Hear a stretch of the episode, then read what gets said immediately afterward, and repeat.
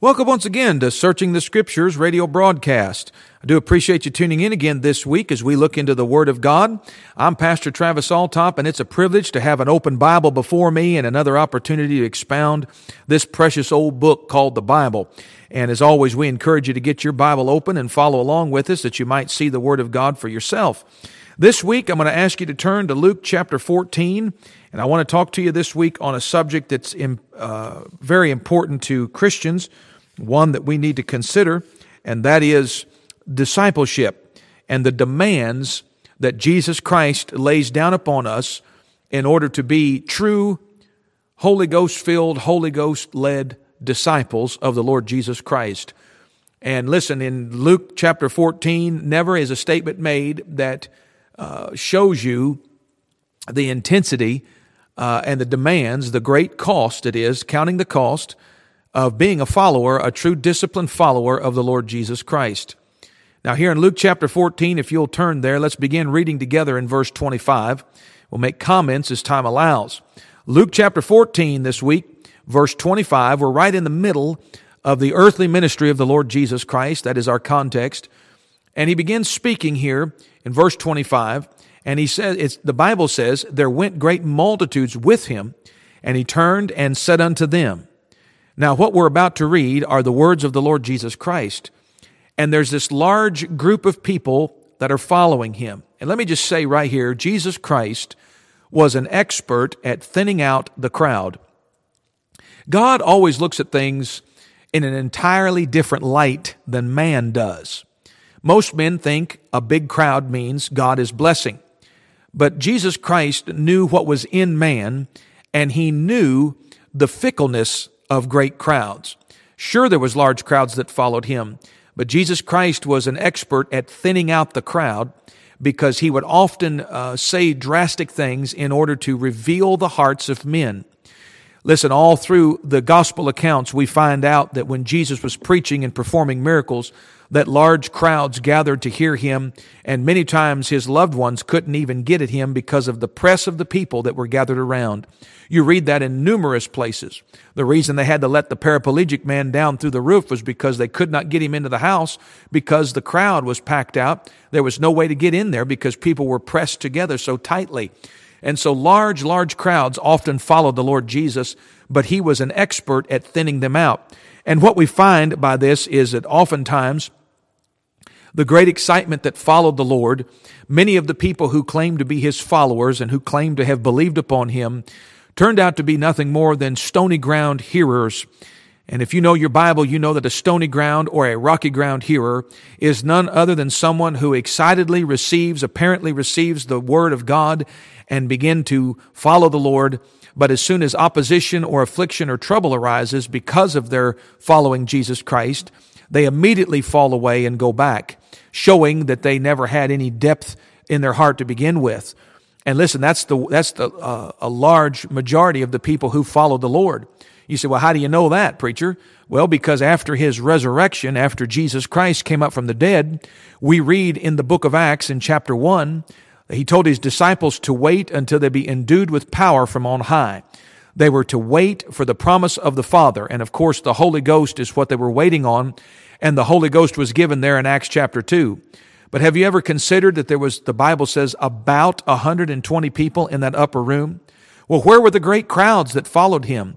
Where were all the people that loved him at one time and, and pressed around him to hear what he had to say?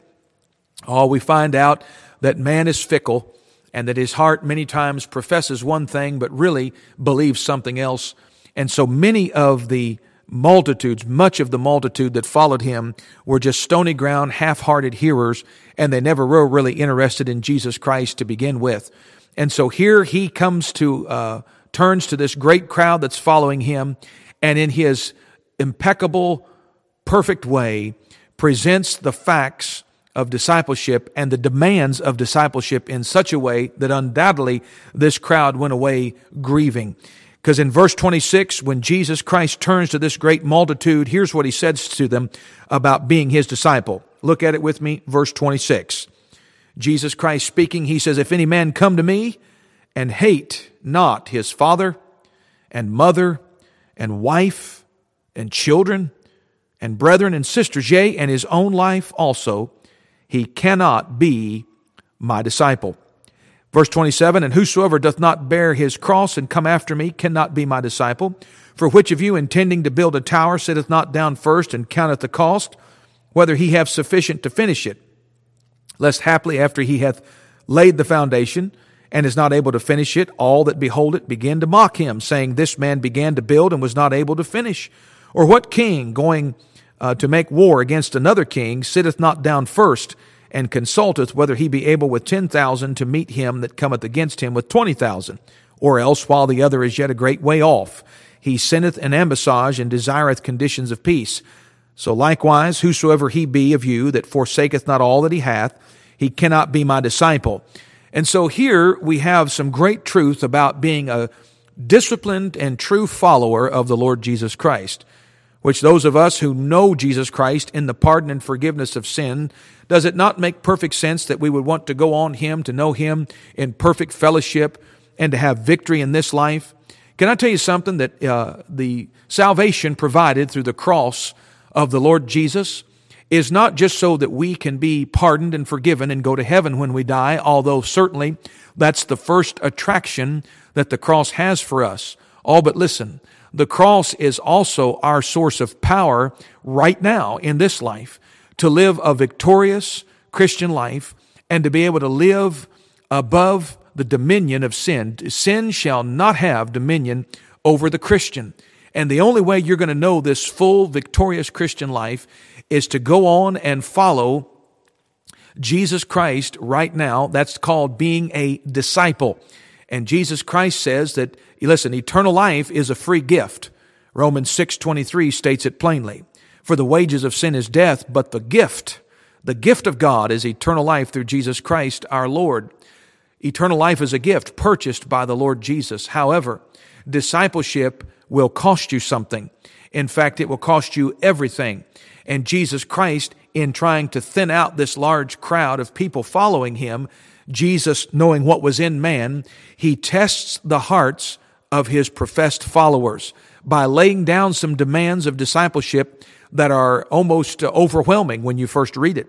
In fact, he likens people who will not follow him and be disciples of him. He mentions the fact he likens them to men who go to start building a tower, a man who builds a tower, but he hasn't counted the cost and uh, realizes, doesn't realize that he doesn't have enough to finish it. Then he likens it to a king who is uh, possibly unwilling to fight. And can I tell you something? The Christian life is a building process. And can I tell you something that God has provided sufficient for us to finish for sure? Paul said, I have fought a good fight. I have finished my course. Later on here in this passage, Jesus Christ likens the Christian life and the life of discipleship and following him to a king who is unwilling to take the fight to the enemy. And so what we see, if failures here in this, this, uh, this subject of discipleship, the failures have to do with being unable to finish and unwilling to fight. Those are the failures. And listen, people who get out of the work of the Lord often become a mockery to Christianity. Uh, you've seen people undoubtedly who you once looked up to in the Christian walk, and yet they ended up out. And they got out of the work and they got out, and maybe they uh, didn't finish, and maybe they were unwilling to fight against the world, the flesh, and the devil, and they become trophies, if you will, for the enemy to taunt and uh, oftentimes people say, well, I know somebody, he used to be a Christian, but he, he doesn't go to church anymore and he doesn't do this anymore. Well, that's a failure for sure. But can I tell you something? If they fail, it's because, it's not because of uh, them not having sufficient building material to finish. God will provide the building material. It's not because they were uh, not able to fight a good fight. God will provide the power for you to fight. So, what's the problem? Well, there's some foes to discipleship that help you fail if you're not careful. The failure is being unable to finish, the failure is being unwilling to fight. But I'm going to tell you something the real foe is in verse 26. What causes men to be failures when it comes to discipleship? What causes Christians to fail to follow the perfect will of God in their life? Well, you wouldn't know it unless you believe the Word of God. But the greatest foe that creates failures in discipleship is defined and identified in verse 26. Look at it with me again. Jesus Christ speaking, he said, If any man come to me and hate not his father and mother and wife and children and brethren and sisters, yea, in his own life also, he cannot be my disciple. Let me tell you something. Today's lesson, I want to point out this. There are many failures in the area of discipleship. But those failures come because the foe gets to them. And you know who the foe is? It's your own friends and family. And you know something? Many people have even ridiculed, unbelievers have ridiculed Jesus' statement here when he says, If any man come to me and hate not, and names off all of those close relationships that we have, all those close family, flesh and blood relationships. Let me tell you something. The reason people struggle with this is because they fail to study the Word of God to identify exactly what Jesus Christ means with the word hate. Because listen, the first two people he mentioned is father and mother, and Jesus Christ himself knows, and you know that the fifth commandment says to honor thy father and thy mother. The apostle Paul in Ephesians chapter 6 says, children obey your parents in the Lord for this is right. And this is the first commandment with promise. In fact, the fifth commandment in Moses' uh, Ten Commandments, when the Bible says that that is the first commandment with promise, there was a promise attached to the fifth commandment. What was it? Well, if you honor your father and your mother, it says you'll have long life upon the earth. God will bless you for being good to your parents.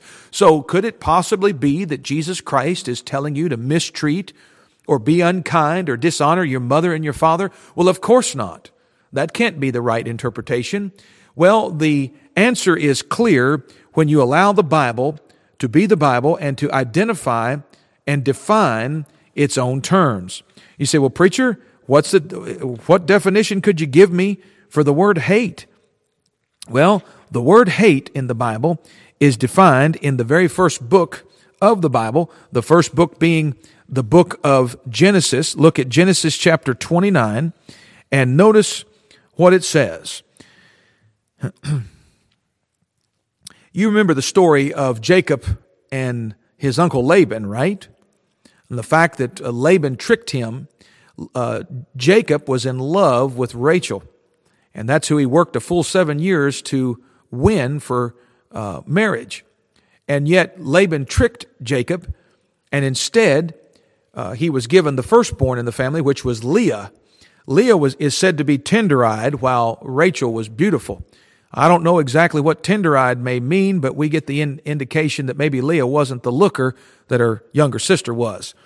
And so Jacob, the Bible says in verse 30, I'm sorry, verse 29 of Genesis 29, read this with me. Now, what, what are we doing? We're allowing the Holy Ghost, the Word of God, we're allowing the Holy Ghost to define His own term. We want to know what does Jesus Christ mean when He says that if we're going to be His disciples and if we're not going to fail, uh, in this discipleship endeavor, then we have to hate our own family members? Well, what does that mean?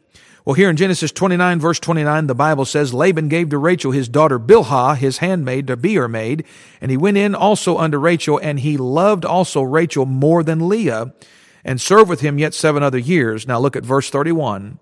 And when the Lord saw that Leah was hated, well, what's the definition? Well, according to verse 30, Jacob loved Rachel more than Leah. And when the Lord saw that Leah was hated, so you know what the word hate means in the King James Bible by allowing the, the King James English to define its own terms? You find out that you must love Jesus Christ more than you love your own family. The Bible here in the Lord Jesus Christ is certainly not encouraging any of his uh, followers to mistreat their family. He is simply saying, if you're going to follow my will and truly be a disciple, then you're going to have to love me more than you love your family, which in the Word of God is defined as hate. Why, even in Matthew chapter 10, when you compare the passage over there where he is challenging people and his disciples uh, to love him more than others, he says this in Matthew chapter 10, verse 35. He says, For I am come to set a man at variance against his father, and the daughter against her mother, and the daughter in law against her mother in law. Now listen, verse 36 And a man's foes shall be they of his own household. Verse 37 He that loveth father or mother more than me is not worthy of me. He that loveth son or daughter more than me is not worthy of me. Do you get it? Hatred means you have to love the will of God more than you love the approval of your own family. Hating your family in this passage in Luke 14, 26 has nothing to do with mistreating your family. Now, you may disappoint them because if you're going to follow the perfect will of God for your life, there's going to be times that your own flesh and blood and your closest friends and family and relatives will not understand and will be the greatest hindrance to you doing the will of God. Let me give you an example. I remember years ago when uh, I've given my testimony before on the program. And years ago, when I first quit playing music, I was playing music and paying my bills by playing a guitar. And I was traveling around the country and was having some success at it and was having more and more doors of opportunity opened up to me. Was getting to play with some of the big wigs in Nashville and was on television. My family got to watch me on TV and boy, they thought this was great. What they didn't know was that God was dealing with my heart and I began to study the Word of God and find out about a truth uh, called the judgment seat of Christ. And I found out that every born again, blood washed saint would one day give an account of his life and what he did with uh, his life and his health and everything God gave him. One day we're going to be judged according to our works uh, as Christians. And we're going to be rewarded if we serve the Lord Jesus Christ. And if any man served himself and didn't serve the Lord and didn't follow on to know the Lord better, then that man shall suffer loss, yet he himself shall be saved. And we understand that. That's a judgment of the Christian's works. And I realized that I was living for myself and that I had never considered what the will of God might be for me. And as I began to consider what God wanted me to do, it became obvious as I read the Bible and prayed. I would be staying uh, in the hotel rooms in the cities and towns where we were playing music with the particular country group that I was traveling with. And I would be in my hotel room and I was miserable in my heart. And I began to pray to God and study the Bible, and it became very clear to me that the first thing the Lord wanted me to do was forsake that lifestyle. Now, understand something, uh, those of you listening in today. I was not smoking dope, and I wasn't getting drunk, and I wasn't running around and living a, a life of debauchery. I was just playing music, traveling around the country, seeing the sights, and enjoying all that goes along with playing music and entertaining people and getting a check for it. And I thought, man, this is, this is the life I want to live. Well, as I began to study the Word of God, began to get right with God, the Holy Spirit showed me that I needed to leave that lifestyle and get in church. That's what Christians do. They go to church. They find a good Bible believing church and they get in that church because that's where God's, uh, that's where God is going to speak to their heart. That's where God's going to bless them. And uh, I wanted to get in church. I wanted to go to Cornerstone Baptist Church there in Carthage, Tennessee. And uh, I was uh, just miserable those last few months that I was on the road. And so I finally had to make the decision to leave the road and forsake that career and go home and get a job. I ended up taking a job hanging drywall and finishing drywall. I was sanding drywall with the Mexicans there, making just a few dollars on the hour compared to what I was making. And I was the, listen, when I obeyed the Holy Ghost and the Lord Jesus Christ, when I did that, I was the happiest man sanding drywall that you've ever seen in your life. But let me tell you something. It was my own friends and family that questioned my decision.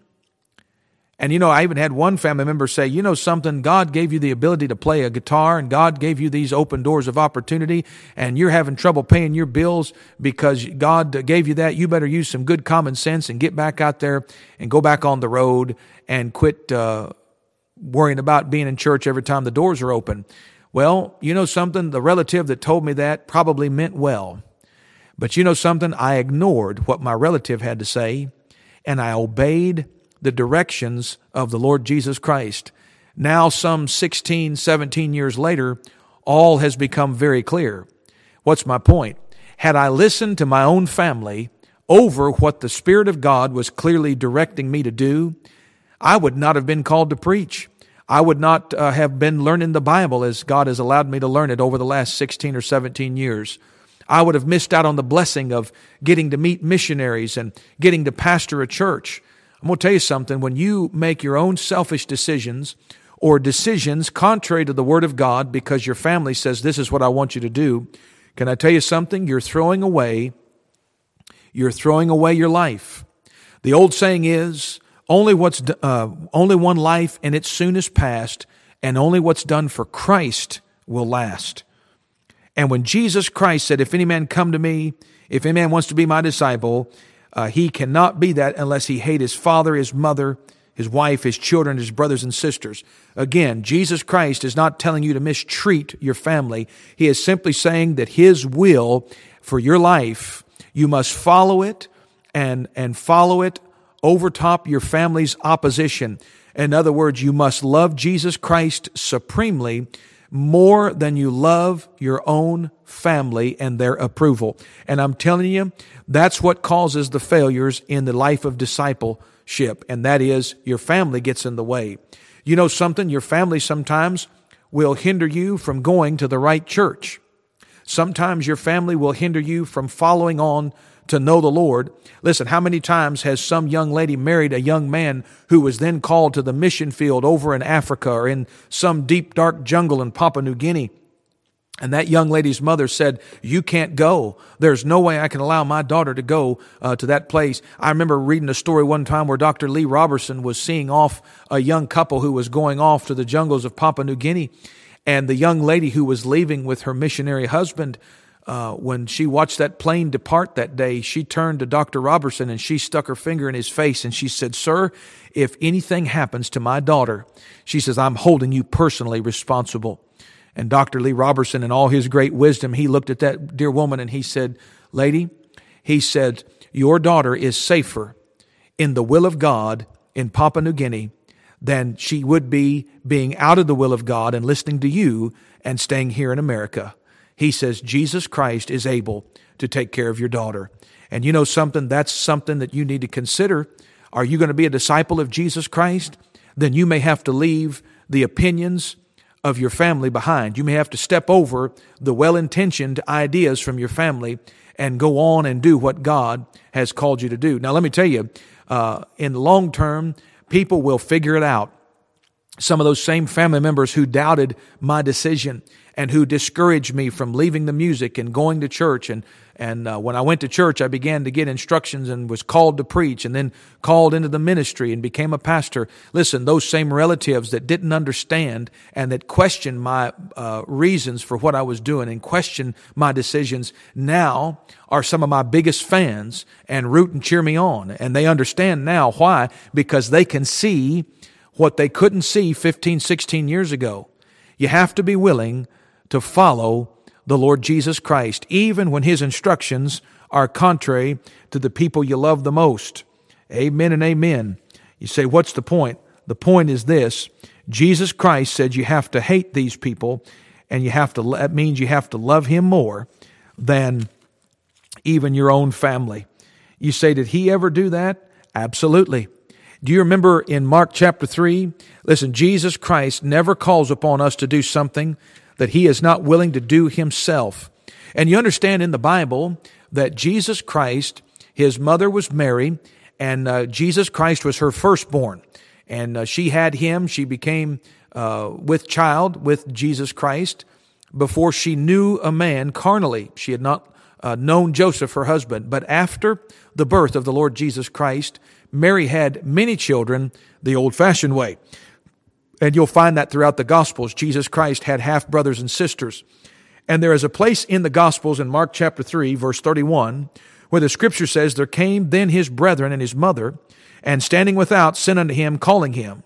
And the multitude sat about him, and they said unto him, Behold, thy mother and thy brethren without seek for thee.